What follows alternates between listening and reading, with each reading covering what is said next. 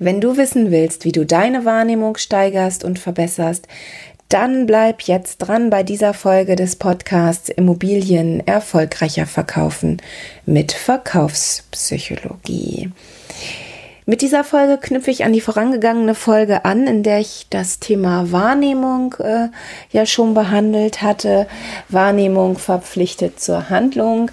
Ähm, wichtig ist mir dabei nochmal zu erwähnen, dass ja jeder permanent eine ganze Fülle von Informationen wahrnimmt. Was er daraus macht, ist natürlich, äh, ja, das steht natürlich auf dem anderen Blatt. Daher finde ich es nochmal ganz wichtig, dass... Ähm, dass man seine Wahrnehmung einfach etwas verbessert. Ich habe mir dazu ein paar, ja, nicht Übungen überlegt. Ähm, natürlich habe ich die auch irgendwo her und ich habe mir da ganz viel angehört und auch ganz viel, ja, für mich eben rausgeholt. Wenn du mich ein bisschen kennst und den Podcast verfolgt hast, dann hast du bestimmt auch schon festgestellt, dass ich halt so mit Esoterik und diesen ganzen weichgespülten Sachen nicht so viel am Hut habe.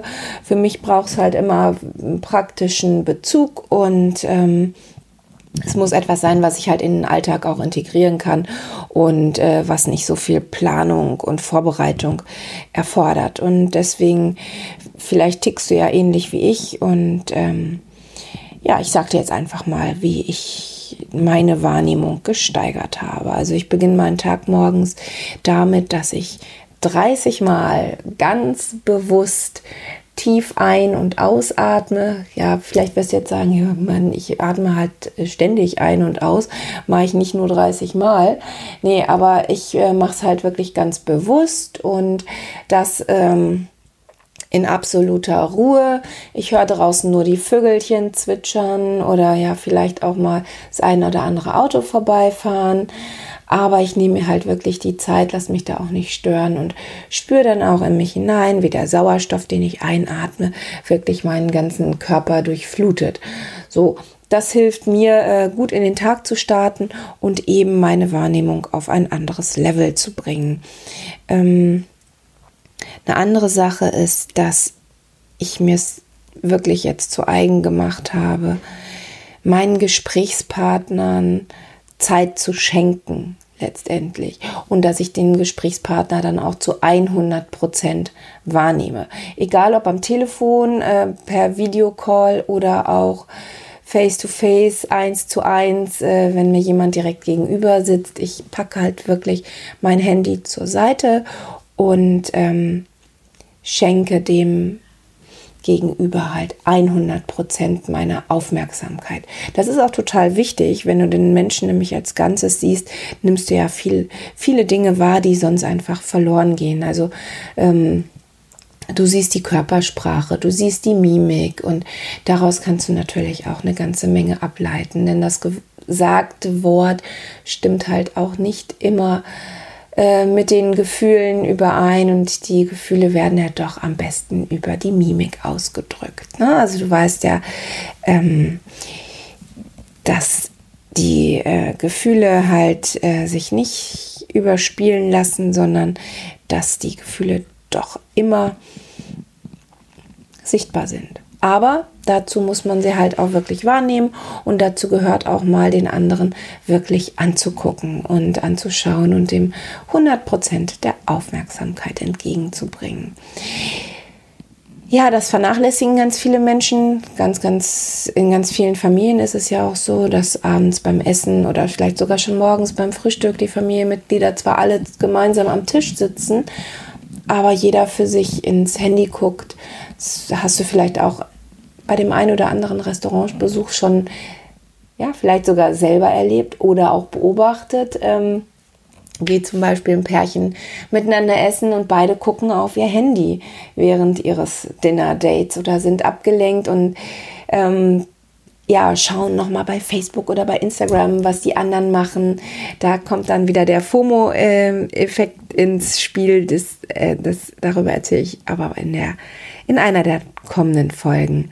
Jetzt nochmal zurück zur Wahrnehmung.